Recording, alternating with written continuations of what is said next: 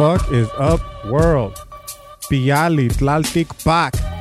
We back in this bitch. Another podcast. Getting ready to rock after about a two week hiatus. I know that I've been saying that I'm no longer going to be taking these extended hiatuses. And I promise this is the last one, for now at least, okay? The last one in these extended period breaks. And honestly, the only reason why is because of the motherfucking Rona, dog. The COVID, coronavirus, okay? And I, I, I know at this point, many of us, myself included, are slightly, maybe, perhaps burnt out on the Rona discussion. But in fact, if you look into the statistics, into the viewership ratings of the news, right? The news is having a motherfucking field day. The news corporations, toilet paper companies, uh, hand sanitizer corporations, they're just loving this coronavirus shit. You know what I'm saying? Um, However, I know like everyday individual people like you and I may be a little bit burnt out on the Rona subject. Okay. So it's not the intention of this podcast to discuss it, um, and at least from a lens that you've been, um, perhaps being over, over in, uh, in, in, I'm sorry, my cat's about to jump on my lap and I'm just anticipating her to claw the shit out. There it is right there of my thighs, right? It's not going to be in the sense of being over inundated, I should say, with the same typical fucking fear mongering um, nonsense that you know social media definitely uh, news in itself is you know predicated upon. And i'm going to try to discuss it more from a philosophical lens okay?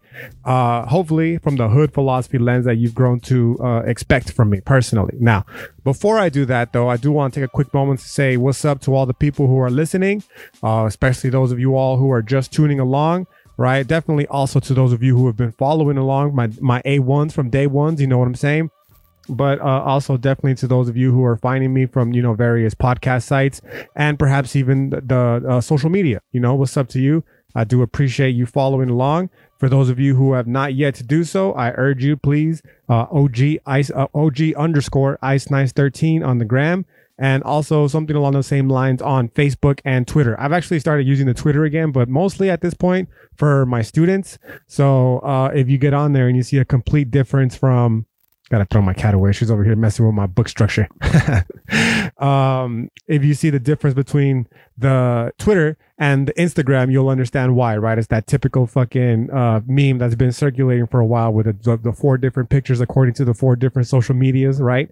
The what is it? LinkedIn, Facebook, Twitter, and Instagram, or uh, uh, Instagram and um, uh, Tinder, right? Uh, I don't have a Tinder, but uh, I definitely do. I don't, I don't, have a LinkedIn either. But what I'm trying to say is that you can see the distinction at, the, at least certainly between the uh, the the the Twitter posts and the Instagram post. Okay. Um. So yeah. Without further ado, let's just get straight into the fucking podcast for today. Right. Like I said, I'm to try to situate this bitch in terms of the Rona. Okay. Now, uh, I'm going to discuss it from a, a philosophical lens that I discussed a little bit in my last podcast, right? And that was in discussion of the conspiracy theories. And the reason why is because, if you see here, right, I've actually got a chance to crack open this bitch right here, the book on conspiracy theories, uh, going through it, the secret cults and societies and all that kind of stuff, right? And the reason I'm going to do it again, not not from the same lens that I discussed the previous one, just in case you're wondering, but is because just uh, a couple days ago on Monday, I had my first in in person, well, not in person, online lecture for my uh, uh, colleges. You know what I'm saying? And it was one of the first questions that students asked me. It's always one of the first questions that students ask me. Now, I don't know, maybe if I've primed them, me personally, myself to do so, but chances are it's probably because a lot of them are also pretty conspiratorially inclined. You know what I'm saying? But the point is that I'm trying to say is that the fact that it was the first question, one of the first questions rather, to uh, be asked to me it was one that I feel is necessary to address just a little bit further. And that was the question of overpopulation and the sense of whether or not the coronavirus is a form of population control right? Now, obviously, for those of you who are hip into the conspiracy theory game, you'll know full well that there is that conspiracy theory that's been, you know, it's been circulating for a long fucking time now about Bill Gates and how he's profiting off of, you know, these viruses that, you know, that, that affect individuals and that he personally has pushed an agenda to try to depopulate the world. Uh, he's going to frame it in the terms of saying that the Earth's one of the greatest uh, challenges that the Earth is currently facing is overpopulation in terms of resources, and that the scarcity in resources and also the leading to things such as uh, global climate change are can be mitigated, if you will, by uh, population control, essentially, right? The less people there are, the less resources that they're going to need in order to sustain themselves, and that the produ- the less uh, resources they need to sustain themselves, the less production goes into the the the manufacturing jobs, if you will, that are being blamed, rightfully so, in many instances, I should say, for climate change, right? So that's kind of a little bit along the lines of this logic for Bill Gates, okay? And um, but from another lens, taken from another lens, it's pretty creepy because you start to see that the most countries that he's focusing his population control on are, well, the continent, the entire continent of Africa, but also India. You know what I'm saying? So it's just typical, you know, white saviorship masked, or rather, I should say, it's typical gen, uh, white genocide or colonial genocide, not white genocide. That's something complete. That's a complete other conspiracy theory that I really don't give a fuck about. Right? That's the white people conspiracy theory saying that uh, people like myself uh, and other people of color are slowly leading to the extermination, if you will, to use their parlance of white people. You know, so that, that that's why they use to justify their their white power kind of shit. You know what I'm saying? But what I'm trying to say is that uh, it's this typical European colonial fucking uh, Holocaust, genocide, if you will, that's masked in this white savior complex. In this instance, Bill Gates, who's coming along and passing off the, the the the vaccinations as this thing that's supposed to be helpful for individual people, when in reality it's actually leading to their overall decrease in population numbers. You know what I'm saying? Now, uh, at face at first glance, this may appear to be patently absurd, absurd rather, until you start looking into Bill Gates' history and you start to realize that oh shit Bill Gates' father was the fucking head of Planned Parenthood in the United States at one point. Now, me personally, I don't give a fuck. I don't. It's not about abortion. It's not an. Is not about an abortion uh, uh, debate. What I mean by that is, it's, it, I'm not trying to engage in the pro-life or pro-choice, right? That's one of those fucking questions that, obviously, as I've discussed before, it's so problematic and so deeply value laden that to try to uh, dismiss it in one simple statement would be irrational to do so. Okay. So what I'm trying to say then is that putting aside what uh, what Planned Parenthood is most known for, because many people obviously don't know that they provide many other important services to women, especially those in lower economic, socioeconomic uh, uh, classes, right? Uh, with all sorts of medical health care. Okay, but um, one thing that Planned Parenthood is accused of is being this organized way of trying to quote unquote exterminate the black and brown populations in the United States of America. I think the lady, I forget her name, uh, the founder of it has been quoted as saying that that was one. I mean, she was an avowed white supremacist. You know what I'm saying? And that that was one of her one of her stated goals. So, um, in that respect, you know, we start to realize that okay, so this person, obviously, his father was already involved into that world, and now that he's overtaking it and fucking globalizing it from on, on a global scale, you start to ask yourself, okay, well, maybe it is this fringe conspiracy theory, or as uh, one person who I hope is still listening to the podcast accused me of, and accused, I guess I should say, very kindly. I will kindly say it right as a loving critique that he left. I should say, uh, uh, uh, Q drivel nonsense. Okay, when I was posting a little bit of this conspiracy theory shits, which I don't blame him. It was a lot of Q dribble nonsense, but there's a little bit of truth in there interspersed, right? And um, the idea is where you take it to this globalized level and you know this bill gates person influenced by his father starts to try to uh, uh, uh, implement these fucking depopulation programs.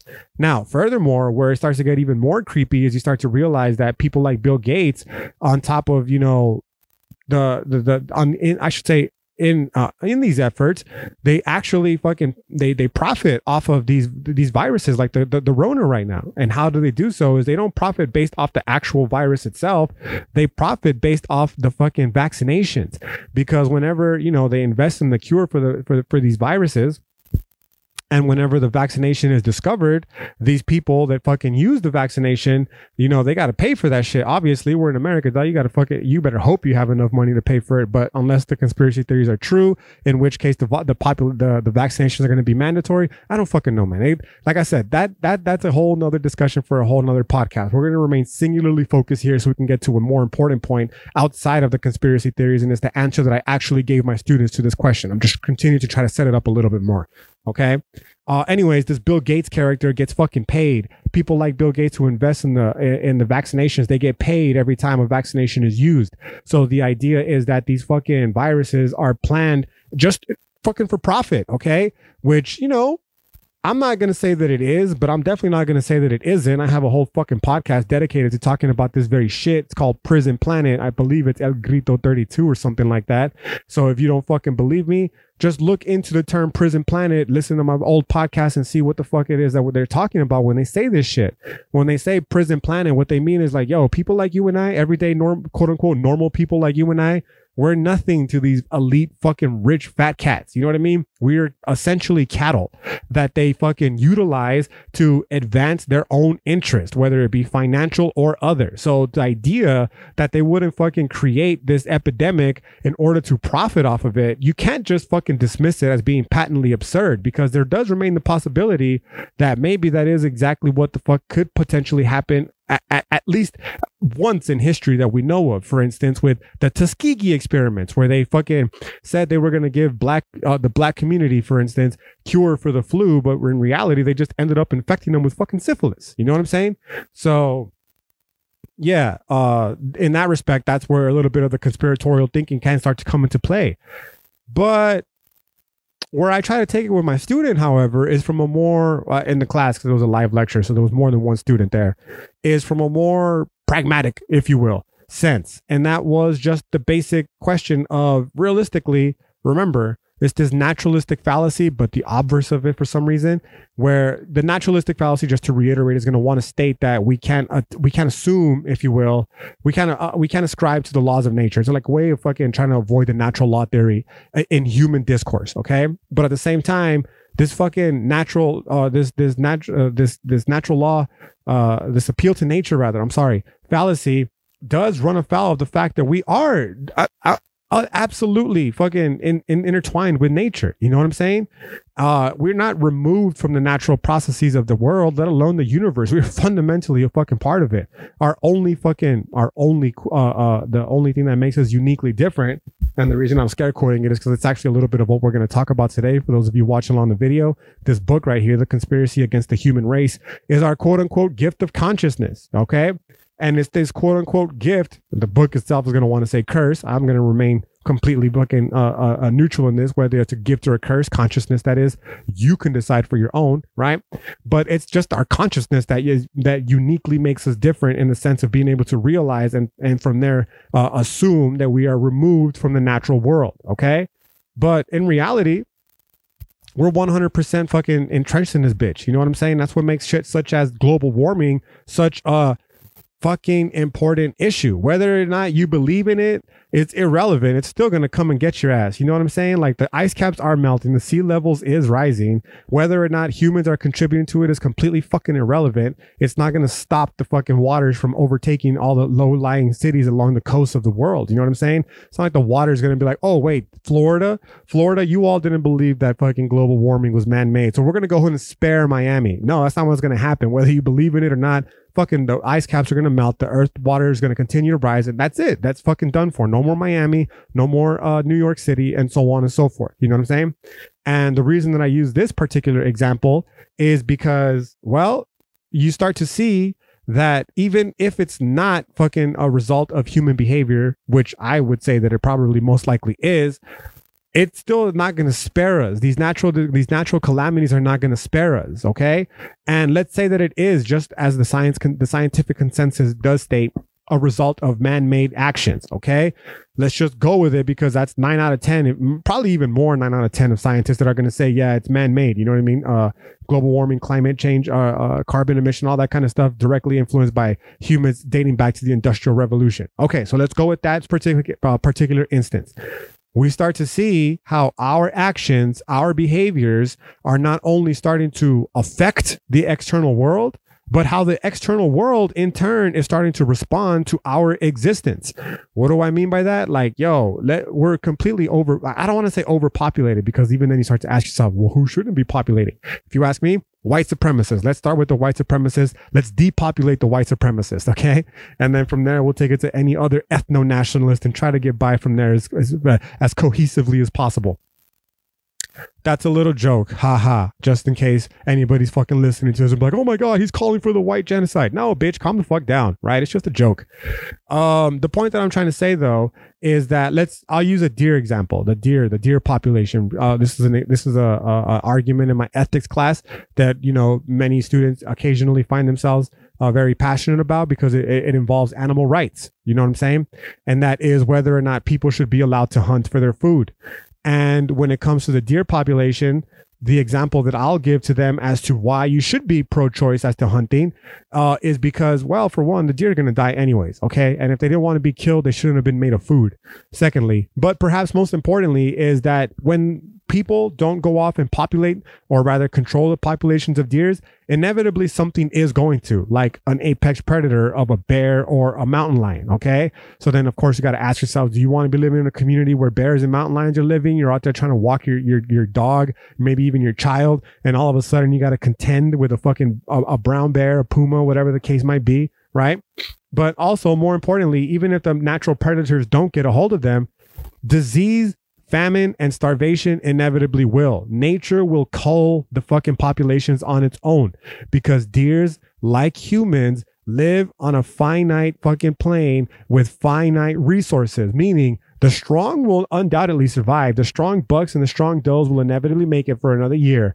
But the weak, the sick, and those who were just all around unable to procure the resources necessary for survival, they're going to die from lack of starvation, or rather from lack of food and because of starvation. And even the one, and because of this, they're probably going to uh, find themselves in a situation where they're already uh, compromised. Maybe they're older already and their immune systems are already compromised. And if there's too many of them, diseases start to form in order to lower the population. This is found all over fucking uh, the the natural world. It's followed all throughout the, the history of the hu- uh, of just existence in general. I want to say just the human race, right? But just uh, all over the history of just life on Earth, you could see this very trend continuing to occur over and over. Where there's too many people, the fucking inevitability is that we're going to start leading to changes that are going to potentially uh, be in our disinterest. Going back to uh, the, the the coronavirus, yo, with climate change, you don't even need fucking. Let's assume, let's assume that the fucking conspiracy theories turn quote unquote conspiracy theories turn out to be false, and that the Rona is in fact a man made or isn't rather a man made disease. Okay, fine. That's not going to stop the ice caps from melting and revealing all the fucking ancient epi- or all the ancient diseases that we currently here in 2020 aren't immune for aren't immune to from fucking overtaking us. You know what I'm saying? Uh, again, more fucking uh, instance of how this natural world we're con- we're constantly uh, competing against it, right? In our continued quest for survival. So it doesn't even need, rather, I should say, to be a conspiracy theory that someone did uh, make the coronavirus because nature is out there constantly, constantly developing its own viruses. And an att- I don't want to say like it's a conscientious attempt to try to eradicate human existence. Maybe it is, maybe it isn't. I don't fucking know. Okay. I'm not going to say that it's a conscientious attempt by nature to do so. I'm just going to say that it is undoubtedly something that people have been dealing with since the fucking humans first gained the quote unquote gift or curse of consciousness. You know what I'm saying? So that's kind of the route that I started taking it with my student on that particular lecture. Okay. Um, now, rather than go off into the tangent of why, or rather what that I, it is that I continue to discuss in that particular lecture, I think a more important thing to do at this point is to ask ourselves a very, very, very serious question. And it's probably going to be a very, for many people, seemingly I'm not trying to be facetious. I'm not trying to be gratuitous. I'm not trying to be fucking edgy, nihilistic edge lord. Okay. I am just trying to be a fucking philosopher. And as a philosopher, I have to question every single premise, especially as a skeptic like myself, a radical skeptic, no less. You know what I'm saying? I have to question everything, every supposition, every fucking belief doesn't matter. I cannot leave any stone unturned, if you will. Okay. So because of this, as I was preparing for this particular podcast, one of the stones that I did not leave unturned was a simple question that, again, for many might seem obvious. And the question was Is population control really a bad thing? Now, for many of us, the simple answer, and I would perhaps even go so far as say the unreflective answer is an automatic, of course it is. Of course, population control is a fucking terrible thing because life is intrinsically valuable, quote unquote. Because, you know, the idea that there's this fucking group of people in control that are actively choosing who gets to live and who doesn't get to live is fucking evil. Like, you know, just, I would say that that is probably the first, if not only response that many people are going to have to this question of whether or not population control is even a bad thing. And to be fair, I don't entirely think they're wrong. Why I don't entirely believe that they are right in saying that population control is a bad thing is because uh, I've never really thought about it too much until, well, relatively recently. Um, I've thought about it in the past, but my initial reaction was like, yeah, who cares? Because I'm just going to be honest with you all. Maybe you've gathered it via the the the course of this podcast, but I just don't really care about many things, right? Unfortunately, um, for better or for worse. And I, I think to myself, as long as it doesn't affect me, this is me trying to be as honest with you and possible as possible in terms of uh, understanding where my faults lie as a human being and my fault definitely is that, oh man, I just sometimes I don't fucking really care about shit. You know what I'm saying? Like mass death and genocide.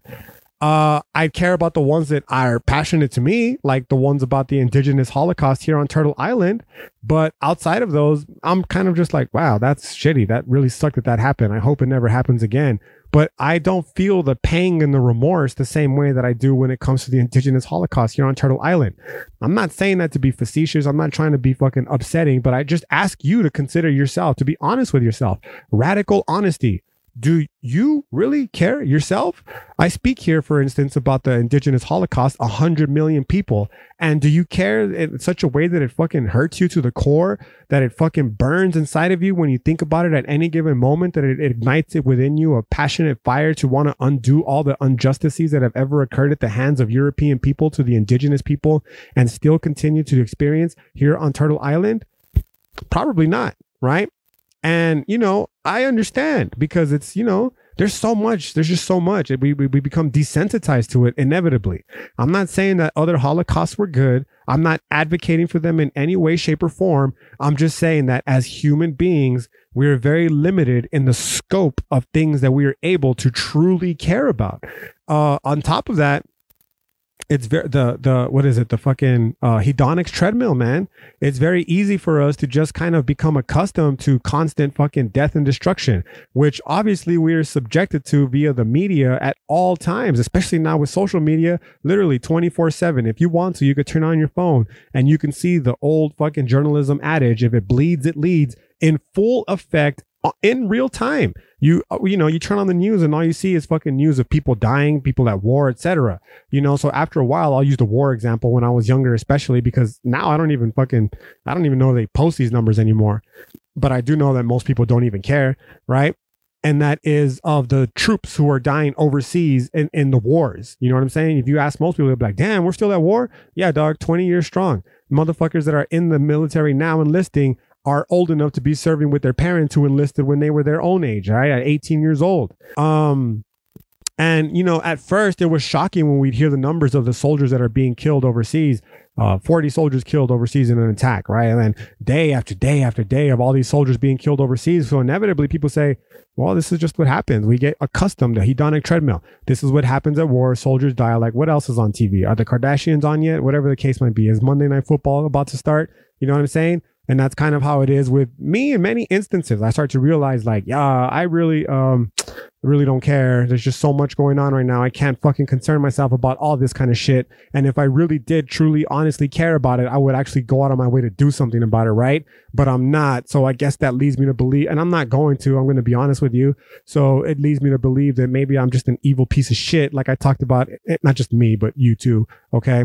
Like I talked about in um, my previous podcast. And I have to accept that fact in order to try to become a more moral person or not because at the end of the day i'm a fucking american and i can do whatever i want kind of deal you know what i'm saying so that's kind of what i mean when i say that like i just really don't care right um so yeah uh this was prior this was prior of course to again examining this presupposition is fucking depopulation actually a bad thing right now Um, from a conspiratorial perspective, right? And even more hilarious from a fucking conservative conspiratorial perspective, because I think you'd be surprised how many fucking conservative people they all believe in God, and it's all just this fucking giant fucking plan to keep people from God. I it just blows my mind, right? Um, anyways, the point is that uh, it's not very PC. It's not very politically correct, if you will, in the fucking conservative tradition and in the conspiracy theory traditions, which is fucking fine by me. Because for one, fuck conspiracy theorists, okay? For two, I'm not a conservative, so I can give a motherfuck less. I'm not gonna just say that depopulation is a fucking terrible thing. You know what I'm saying? I, because it's what the chic thing to do in those communities is, right? Uh, if you're a conspiracy theorist and you're hearing this and you're like, oh man, fuck this guy, he ain't real yeah, that's fine, bitch. I don't fucking ascribe to any particular ideology, and conspiracy theories aren't any fucking exceptions. You know what I mean? Um, as far as the conservative is, like, who cares, dog? I don't fucking even care to address that shit from the fucking get go, right? Uh, the chief reason being why is like it's not even an argument, bro. Like, who cares if fucking you know you got to assert the value of life in the first place in order to argue as to whether or not life is intrinsically valuable, and without there to be some sort of proof of the existence of God to justify this exi- uh, this this viability, you're pretty much fucking, you're pretty much fucked in terms of doing so, right? And obviously, as someone who outright rejects the existence of an Abrahamic God, that's not even an issue for me. You know what I'm saying? So the conservative one is like completely out the question. Anyways, um, to be clear, that doesn't necessarily imply that I also support death and mass or fucking needless pain and suffering. That's not what I'm saying. Okay. I'm not saying that I actively, again, as I've already mentioned, condone and endorse people who are out there trying to fucking make other people suffer, who are out there trying to kill people actively en masse. If I did, I wouldn't be fucking talking about how upsetting the Bill Gates shit is. I'd be like, oh, cool. Bill Gates is out there killing people. Let's fucking support him. Like, well, obviously, I kind of am supporting him now because I'm using Microsoft Word, right? And you're probably supporting him too because, you know, the phones and all that kind of shit that we talked about before. I won't bother getting into it. Anyways, the point is, um, it's not a matter of choosing sides, okay? It's just a matter of simply acknowledging that I'm not convinced that the end of all human life in general is a bad thing, okay? And here's where this book starts to come into play. It's a very, very, very pessimistic book. Now, for those of you who aren't watching on the YouTubes or along on the video, you'll notice that I did a scare quote. So for those of you listening, when I say pessimistic, I'm scare quoting it because I think pes I don't think I know pessimism gets a very bum rap. And the reason I think pessimism or that I know pessimism I should say gets a bum rap is because most of us quickly ascribe pessimism to some sort of life negating philosophy, which it is, okay? But it's not life negating in the sense that I think many people have come to falsely understand, right? The best way that I can say this from um not just a pessimistic stance, but also an antinatalist stance. Uh the antinatalism here being the idea that you should not have kids, that bringing more kids into this world is just a terrible fucking idea. Uh we'll take it first from the from the elementary level which is the environmental ethics, which states that essentially bringing more kids into this fucking dying earth is akin to having children on a ship that on a ship that's sinking. You know what I'm saying? Like this bitch is going down and it's on fire, and you're bringing more kids into it. Like what the fuck is wrong with you? Okay, but taking it from a more real perspective from antinatalism, just to quickly reiterate, is coming from the idea of yo, all that needless pain and suffering, emotional turmoil that you've gone through, questioning the existence of God, questioning the viability of life after death, questioning whether you're real or a robot, whether this is all a simulation, the anxiety, the dread, the despair, all that shit that you've dealt with. Congratulations, you just pass it on to a child, your own child, no less. What the fuck's wrong with you? Right? The selfishness. Like, how could you possibly do that to something that you supposedly love? You know what I'm saying? So that's where the antinatalist part comes in. And then from the antinatalist part, it builds up to more a grander sense of the pessimistic, the misunderstanding of pessimism, where people are going to want to say, okay, well, if you fucking so angry and bitter and uh, hate life so much, why don't you just fucking kill yourself and get it over with? Right. To which the simple response is like, okay, calm the fuck down, Mussolini. Okay. This is not fucking uh, life fascism here, okay? Where you're either on pro life or you're fucking against pro life and you should just kill yourself and get it over with, right? Fucking love it or leave it type shit. Calm down, okay? You can be against fucking the idea that life is an intrinsically valuable thing. You can be against the idea that existence is a fucking blessing and still enjoy your existence, okay? Without having to rush to fucking end it in order to fucking appease people who don't understand what pessimism or antinatalism is truly trying to say. You know what I'm saying? And um so yeah, that that's kind of where I'm going for, it, and it's kind of where this book is is is uh, is going is getting at as well. All I'm saying is that you know you, we like to assume because many of us have never questioned that life is intrinsically valuable, that life is quote unquote good. We like to assume that anything that goes against that in turn is immediately bad, such as depopulation and the fucking outright extermination, uh, one way or another, of the human race, whether it be by fucking robot overlords, whether it be by aliens, whether it be by just plague, natural plague. You know what I'm saying? A fucking asteroid hitting the earth, Yellowstone exploding, all of which are fucking, you know, on the radar of scientists at this very moment. Like this is very possible. And I've already talked about it before that at this point, like, what the fuck are we even doing to try to avoid it? Well, to be fair, to be fair, I did read an article on Science Alert recently that stated that scientists are working on ways of redirecting asteroids. Okay. But if the most conservative uh, estimations are to be believed, it's about 10 years before we're able to even have the technology available to us where we can do so. Okay. Uh, so at least in that respect, at least they're working on that. You know what I'm saying? As far as Yellowstone is concerned, I don't know, man. I don't know what the fuck we can do about a super caldera from fucking keeping it from exploding and a deadline which we're living in a timeline in which we're living in that it's scheduled to do so. Like I don't know. I'm not a scientist. I hope they're trying to figure that shit out because that's fucking terrifying. But if not, like yo, that shit's gonna blow one day or another. And if whether it's in our lifetime or not, it's it's slated to be a big one. You know what I'm saying? Where the possibility of the extermination of the human race could potentially uh, is foreseeable. You know what I'm saying? And let's assume that it doesn't happen anytime soon, uh, within the next billions of years. The sun's still going to explode. You know, just a quick reiteration, just so I can continue to inform my ideas as to why I don't think fucking uh, the outright extermination of all human life is an entirely bad thing. And if it does explode, and we haven't managed to get off of this fucking rock because we've been so busy fucking with other seemingly non-important shit, then it doesn't matter. Who fucking cares? Because human species will inevitably come to an end and that's all she fucking wrote. You know what I'm saying? And again, like I'm stating, I'm not entirely convinced that it's a bad thing. Okay. It's an inevitability at this point, as I've just fucking highlighted. Okay.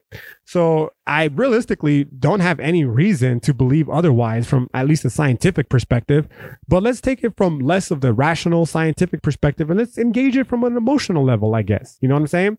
Um, from an emotional level, you have to realize that, yeah, obviously it sucks. I don't want fucking all that shit to occur. I don't want it to go down in the worst case possible scenario but it's still not going to stop it's it's still not going to stop fucking people from dying. Like inevitably people are going to die. You me everyone we love all that kind of shit. You know what i'm saying?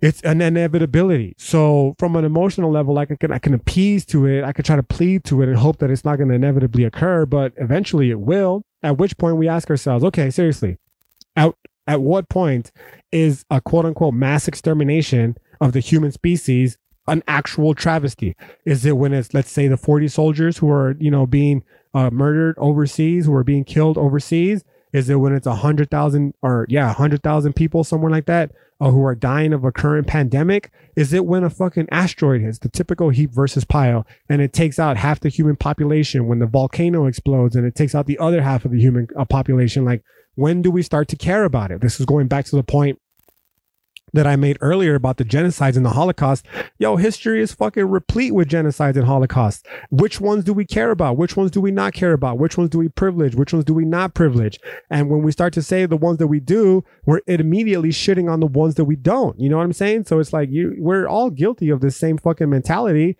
And yet, for some reason, we choose to fucking immediately discount the idea that life is not intrinsically valuable and that depopulation potentially is a good thing because it runs afoul of this belief that we have many of which of us have not even questioned that life is intrinsically valuable that life is quote unquote good that consciousness is a gift as opposed to a curse that life is fucking terrible as opposed to life is good that fucking existence that life is not intrinsically valuable and so on and so forth okay now, you don't have to agree with me, okay? You don't have to agree with me. But at the very least, I ask that you at, at least entertain the thought that life itself uh, is not necessarily the cause of suffering, but it is what facilitates suffering, right? Because in order to fucking suffer, you have to be alive to do so. So, in that respect, life is essentially kind of the facilitator of suffering. Now, to be fair, if you are a Christian person or if you have been, you know, raised with Christian values, even if you don't fucking practice Christianity or identify as such, you probably don't think suffering is a bad thing. In fact, you probably think suffering is a good thing. You'll say to yourself, like, suffering is good, it strengthens the will, some shit like that, right? But one thing to keep in mind is that this idea that suffering is good, I'm not saying that it's not. But again, I, I, don't, I shouldn't even have to qualify this, but I'm also not saying that it is. And the reason why is because while I personally do uh, admire, value, and even seek to engage in many acts that bring me suffering for the overall benefit that they, you know, ultimately surviving them, I should say, uh, in the most fucking loosest way possible, fucking uh, uh, uh, gives us the strength that it gives us, I should say, like lifting, lifting weights, man, fucking working out sucks. It just sucks, period. Okay. And I fucking hate doing it every day that I'm going to do it, even the day before, I already start dreading it. When I fucking wake up in the morning to get ready to work out, I'm fucking dreading it. I'm literally fighting myself, fucking tooth and claw to avoid having to go work out. And yet, by sheer fucking will of force, I absolutely force myself to do to, to at least go. And then when I'm actually there, man, that shit sucks, bro. Fucking lifting weights is fucking a pain in the ass, right? And of course, typical egoistic fucking meathead schlup like myself, I want to lift heavyweight. And you might, I know you might not be able to tell, but it's true. And I could be content with just continuing to lift lightweight, but of course, I want to keep lifting more because I'm vainglorious and I'm competitive and I want to compete with not only myself, but other people around in the gym. And you know, doing so requires fucking hard exertion on my behalf, which instills a form of suffering. It's like, fuck, I'm causing myself to suffer needlessly, right? It's that great meme that says, why do I work out? So I can be in physical pain as well as existential pain. You know what I'm saying? That kind of shit. But uh, so the point is, I'm trying to say is like in that respect, yeah, I do appreciate suffering because it does yield overall gains in sh- not only just physical strength, right, like the actual muscleage, but in the will, like it gains the strength of your will to be able to know that when difficult shit occurs, yeah, you have the fucking fortitude, the resolve to be able to overcome it.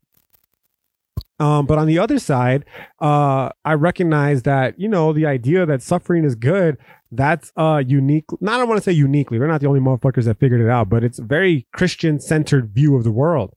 And there are other, you know, cosmologies, if you will, indigenous ones, for instance, that say, dude, life is not all suffering. Suffering is just a fundamental component of life, along with not suffering, joy, peace, love. It all flows in this effervescent circle, if you will, where it's just a bunch of different experiences, not competing with one another, but things that just occur at given moments. And because of that, like you just embrace the suffering the same way that you embrace the non suffering. You know what I'm saying? As opposed to this other one that states that you're all of life is exist uh, of suffering and that you're going to go out of your way to fucking try to overcome it or be subsumed consumed by it, right? Typical Darwinism type shit. Um, anyways, in what I'm trying to say then, in regards to this particular argument about, you know, not just pessimism, but suffering and the reality of life and all that kind of shit, uh, it seems as though when it comes to life, most of us, most of us, right, we kind of just, again, we just assume that life is intrinsically valuable. And the reason here being is because we don't want, in many cases, to at least entertain the possibility that it might not be. We don't want, in many cases, to fucking entertain the possibility that all this suffering is for naught. Like, literally, you're suffering for no reason. Okay. And we definitely don't want to entertain, in many instances, the idea that the only reason you are fucking suffering for nothing is because you're alive.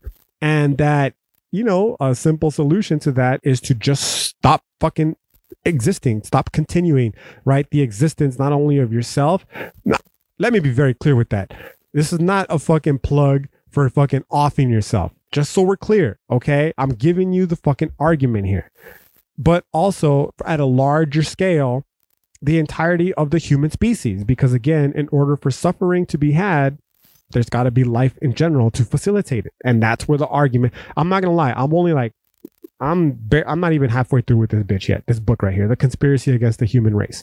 Okay? But that's the central that's the fucking that's the central gist so far, right? They're saying we should start to work like we start to realize that yo, this the crown that we, he's going to call it the flower of philosophy is the realization that life is intrinsically valueless, that it's meaning less. Doesn't mean it's a bad thing, okay?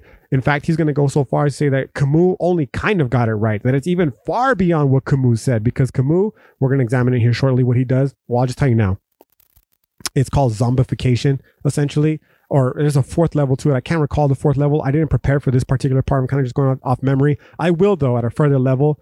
But uh, essentially, what the fourth level was is that we just recreate works of life in, in, in terms of art, and that we personally view these works of life facilitated or uh, filtered through artworks as being deep and profound, kind of like Camus' The Myth of Sisyphus, when in reality it's doing nothing more than appeasing, self-aggrandizing the people who created them in the first place, as well as the people who engage in them, because we think to ourselves, I'm good because I've read The Myth of Sisyphus type shit. You know what I'm saying? But that's a different material for a different lecture. For now, or a different podcast rather. For now, the point that I'm simply trying to say is that as far as this book is concerned, this suffering, man, when it comes to life, like we're, you know, many of us are just kind of responding out of this default mode, okay, that we never actually paused to consider. And that most of us are stuck here because, you know, whether or not we're stuck in this position as to whether or not we want to even think about whether life is a good thing, uh, despite the fact, despite the fact that many of us didn't ask for it. Okay. Now I say many of us because there are obviously religions who who say uh, that. One second. Apologies, but there are religions that you know believe that we are avatars, that they are avatars, right? The Hindu religion immediately comes to mind, so they did choose, they did choose to be born, right? But aside from that, the rest of us, we didn't have a choice. We're kind of just saying that life is quote unquote good, that consciousness is a gift, despite the fact that we didn't fucking ask for either one of them. You know what I mean? We're kind of just thrown into this world where the Geworfenheit to use the Heideggerian language, okay? Um, the thrownness of reality. We didn't ask to be born. We didn't ask the parents that we have. We didn't ask our sexual orientation, our gender, our ethnicity, none of that shit. We are just fucking thrown in this bitch. And now that we're here, we're kind of held hostage and told to say that we fucking enjoy it because doing so upholds this charade for all the other people who are pretending as well in order for them not to have to confront the fact that maybe life is a bit overrated. Okay. That maybe consciousness is a bit fucking overrated. That's the conspiracy of the human race. This idea like, what the fuck? How is, how is this, this thing, this consciousness an actual gift when inherent with it comes the realization that no other animal likely has on this planet. And that is that we're going to die and the ensuing fucking feelings of fear, dread, anxiety that come with that realization. You know what I'm saying? Like what the fuck? We didn't ask for this gift. And now I'm being held hostage to say these things just to appease people who feel otherwise, these optimist folk. No, thank you. I'm not going to do that. Okay. Um, we assume that life is good. Okay. But again, as I've already stated, as any good philosopher can at least admit to, we have to examine this presupposition. We cannot just build an argument off a baseless fucking argument or, or premise rather that we believe to be true off intuition. That's fucking terrible terrible philosophy. And in order to try to, you know, establish some uh, credence as to why life is intrinsically quote unquote good or valuable, we have to examine the presupposition that life is intrinsically valuable and quote unquote good. You know what I'm saying? Uh, and without doing so, we're being very philosophically disingenuous. We're being terrible philosophers, if I put it fucking bluntly. You know what I'm saying? So, um, yeah, we have to, you know, at the very least, at least come to the realization is that, yo, it may very well be that not only is life not any of the aforementioned, but that reality in general is fucking absolutely absurd. And it's fucking horrific how absurd it is. Okay. I mean, if you ever just pause to consider, I mean, I, I guess I, at this point I should be very. I, will try to offer a little bit of fucking pos- uh, positivity because despite despite what you may believe, not just from my previous podcast and post, but also maybe from this particular podcast, I'm not an outright pessimist. Okay. I'm not an outright pessimist. And I'm also not a fucking uh, outright optimist either. Right. And I'm definitely not an antinatalist, but I'm also certainly not against antinatalism. What I am saying simply is that we start to, when we start to question these these presuppositions that we have, we start to reveal to ourselves more fundamental elements of reality that you know could potentially. It's my hope for you, definitely, uh, but it does absolutely for me help me feel a little bit more at ease, right? The the horror, if you will, c- confronting the horror of reality helps me feel just a little bit more at ease with reality in general. How does it do so? Because it makes me realize, like, yo, whether or not this consciousness is a gift or a curse is irrelevant. It's fucking different. That's all I know, right? There's a great quote that is supposedly, supposedly attributed to this Emil Cioran character. I'm sure plenty of people said it before him, after him, without ever having read him like I did. You know what I'm saying? But um, the the quote that he the, the idea is summarized by his quote, which is a beautiful quote. So I'll still you know I'll use I'll use his quote to demonstrate the idea, and that it is that existence is banishment and nothingness is home. What does that mean? How does it parlay to this discussion we're having so far? It's simple. Whether or not consciousness is a gift or a curse, I don't fucking know, man. What I do know is it's different and that it's fucking finite. Okay. Um, meaning that what ideally is the infinite is the nothingness from which we emerged from. Okay. Uh, where we were before we were born. And that what is infinite is the nothingness to which we are heading after death. You know what I'm saying? So, uh, whether or not what happens in the middle, consciousness, life, is a gift, a curse, whether it's good, bad, I don't fucking know. I don't know. I just know that it's different. You know what I'm saying? Um, and at the very least, we have to at least examine this fucking this this idea in order to have a true, true answer to the question as to whether or not depopulation is a good thing. You know what I'm saying? As to whether or not fucking life is intrinsically valuable. Because without doing so, we're just not being philosophically, uh, we're just we're, we're being we're not being good philosophers. Okay. So um I ask again pragmatically is life really valuable? Is depopulation, more importantly, really a bad thing? Okay. Now, of course, I might think it's a bad thing for my life to be depopulated, the life of my loved ones to be depopulated. But after that, and not just me, obviously, when I say me, I mean we, those of us who are listening to this, how far does our concern really truly go? Like, just be honest with yourself. You know what I'm saying? Um, for me, I'm gonna stop probably somewhere near my near family. Outside of that, like, yeah, it bought it's like sad, like, oh man, that sucks. Another one bites the dust type shit. Do not go silently into the good night, right? Do not ask for whom the bell tolls, it tolls for thee. Type shit. You know what I'm saying? But do I really fucking care? Like in the way that I would care if one of my loved ones were to die? And the answer is no, of course not, right? And I think you'd be a fucking a liar if you argued otherwise. That you argue that every time you open up the fucking newspaper, if you will, is how old I am, right? I'm dating myself here for those of you who have no fucking idea what I'm talking about. But uh you'd be a liar if you opened up the obituary section in the newspaper and fucking felt the same pain and remorse uh, for some random person that you see that's being, you know, eulogized as you did for, you know, a, a family member. Like, come on, man, be honest with yourselves. You know what I'm saying?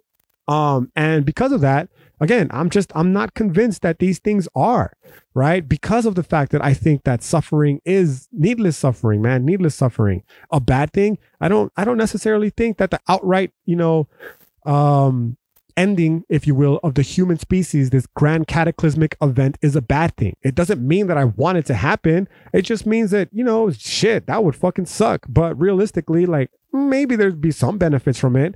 It's right now the eco fascism that's currently emerging um because of this coronavirus it's called eco-fascism but again i'm just like I don't, I don't really think that's a bad thing man right when uh, people were dem- showing how much life, uh, wildlife has returned to the world in light of how fucking little of an impact humans are having on it because we've been socially fucking isolated. Like uh, that's just that's that's kind of what I'm talking about here, man. Like, yeah, it's bad for human beings, but that's a very human centric narrative of reality. Like there's fucking the world is going to benefit from humans not being here. It's already benefiting now, right? You see the climate in China, for instance, that was uh, so heavily influenced by all the industrial pollution until the coronavirus hit and it got locked down and fucking suddenly the, the skies got clear. The swans returning back to fucking the, the canals in uh, uh, Venice, all that kind of shit. You know what I'm saying? And that's where my argument is coming from, just to be explicitly clear. Um, so yeah, I'm what I'm trying to say further is that simply arguing that quote unquote life is good without first questioning the premises uh, that lead to this idea is just it's philosophically unsound. Okay, and in order for us to say for sure that it is good and that in turn depopulation is bad, we have to absolutely examine these premise because again, we just cannot build argument based solely off intuition, right? Now, obviously, um, in terms of this coronavirus situation, uh, I know one thing for sure, okay? And that is that as unquestionably tragic as it is for us as humans who are alive right now, it's ultimately going to be met by the cold indifference of the universe that we're living in. Okay. Now, let me just take a second to uh, unpack, if you will, what this idea essentially entails. And it is the belief that, listen, man, either we are alone in this universe or we are not alone in this universe. There's no fucking if, ands, or buts about it. There's no in between. It's the law of excluded middle in classic logic. Okay. Either we are the only sentient beings in this universe, or at least one other sentient entity exists, in which case we are not the only fucking sentient being in this universe, and potentially there are infinitely many more. Okay? Now, if we are the only sentient beings in the universe, we occupy a very, very small space in this fucking infinitely vast expansion. Okay? And in this infinitely vast expansion, the coronavirus is occurring solely on this one planet, on this quote unquote speck of dust, to quote the Carl, the great Carl Sagan, that's just floating around in endless nothingness. Okay. Meaning everything outside of planet Earth can give a motherfuck less about what is currently happening with the coronavirus. Okay. There's fucking galaxies that'll swallow our galaxy whole, black holes that'll swallow our galaxy whole out there. You know what I'm saying? That fucking black hole don't give a fuck about the coronavirus. It don't give a fuck about the people who are living inside the galaxy on the planet, in the solar system, if you will, on the planet that the coronavirus is living in. It's just doesn't it's it, it's inconsequential okay that's the cold indifference of the universe that we're talking about Furthermore, um, you have it in terms of a historical epoch. This is going back to the idea about, you know, that I was discussing earlier about the genocides and all that kind of shit. Like, yeah, dog, genocide fucking is terrible. It's sad. But, you know, a hundred million people is a lot of fucking people. And when is the last time you saw American history books talk about that? Fucking never. Okay. Maybe it's a conspiracy to keep the, the brown people of this continent from, from knowing the real facts that, you know, that led to their being here in this quote unquote United States of America. Maybe it's because the people who wrote the textbooks just don't give a fuck, right? Uh, they don't give such a fuck that they decide not to even put in the fact that 100 million people were killed on this continent alone. You know what I'm saying? Where is the fucking Russian genocide that occurred during World War II? That killed so many more people than that they did in the in, in, in the German uh, concentration camps. You know what I'm saying? It's not an argument for the Jewish Holocaust. Of course not. It's just simply stating, like, in terms of numbers, yeah, six million is a lot of people, but a hundred million is a fuckload more. You know what I'm saying? Um, so w- when you start to realize that, that in 20 years, when the history books are being written about the current events right now, certain parts are going to get left out. Certain people who died from the coronavirus, their plight is going to be left out. If you ask me personally, probably going to be the poor people and the people of color, right? Their stories that led to why they fell victims to the fucking coronavirus are going to be left out. They're just going to be said a statistic, a number. They're not going to talk about the failure in the fucking infrastructure that led to their fucking uh, uh, demise. They're not going to talk about the lack of adequate healthcare, the lack of healthcare, period. They're not going to talk about the, well, maybe they'll talk about the lack of preparationness of this country. You know what I'm saying? But the point here is that inevitably, if the human species does, which I'm pretty sure we are going to make it through this coronavirus situation, it's going to be a footnote in history, inevitably. It's going to be a fucking question on a test that some high school student didn't fucking prepare for and thus fails. You know what I'm saying? Like, the uncold indifference of the universe and the unrelenting march of time gets us all, is what I'm trying to say. You know what I mean? And to say that life is intrinsically good and valuable in the face of this, chances are chances are, like I said, I didn't plan for this part particularly because it's a great part, so I'm going to get back and refer to it later. But it's probably because we're just beholden to one of the four, uh, one of the four um, uh, reasons why this author gives as to why we just assume so. One, one of it being zombification. Okay, and zombification is essentially the idea that we're just not really paying attention to what's going on. we're so fucking uh, rather than confronting the true horror of existence, we'd rather you know distract ourselves with shit like coronavirus memes, like me, me personally, right? now, um, yeah. With that said, let's see about how much time I got left because I don't want to be fucking overburdening you. Oh shit, I'm running up on the minute mark. Let me get through these really uh, the hour mark. I apologize. Let me get through these last couple slides quickly and state that. Mm, no, I, I I think I can fucking hold off on this one. I'm just gonna be overburdening you all with this fucking coronavirus talk, but I apologize. Okay, it's just ah, at the risk of sounding too fucking um celebratory. There's no reason for me to be celebratory, right? But epidemic uh, instances, rather like global fucking. This is a monumental moment in history, is what I'm trying to say. And these monumental moments in histories are fucking a philosopher's playground. Is that you know to try to put it as kindly as possible. Not because I enjoy what's happening, but because it could be examined from so many fucking different perspectives. To which I have another here that I was going to try to talk about, but I think at this point I've done a sufficiently well enough job of explaining at least the pessimistic underpinnings of this uh, coronavirus, uh, and as well of taking up your precious time. So, with that said, I hope you all have a great rest of your day whenever you're listening to this night, and I hope to see you next time for our other grito. Until then, peace.